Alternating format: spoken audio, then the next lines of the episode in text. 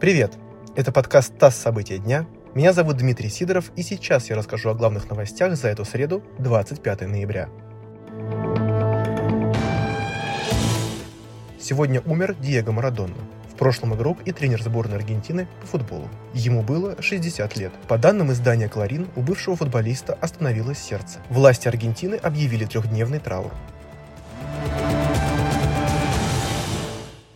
Программу льготной ипотеки под 6,5% нужно завершить вовремя. Это позволит избежать пузырей на финансовом рынке. Такое мнение высказала глава Российского Центробанка Эльвира Набиулина. Она отметила, что уже виден рост цен на жилье на первичном рынке, который опережает и инфляцию, и рост доходов населения.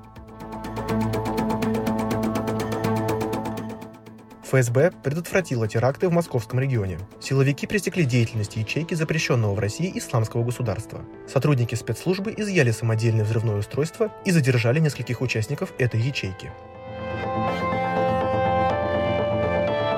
Руководство московской полиции не давало указаний увеличить количество штрафов за отсутствие масок у жителей столицы. Такая информация ранее появлялась в сети, но МВД ее опровергло. Телеграм-каналы утверждали, что до конца года полицейские якобы обязаны выполнять ежедневный план по штрафам за маски. Ношение масок и перчаток обязательно в общественном транспорте Москвы и на вокзалах. Штраф за нарушение этого требования составляет 5000 рублей.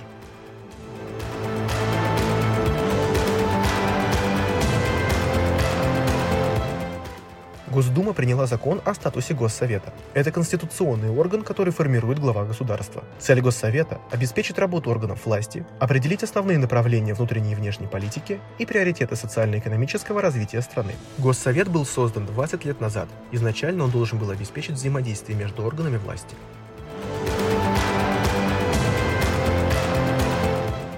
Вы слушали подкаст «ТАСС. События дня». Эти и другие новости читайте на нашем сайте и в наших соцсетях.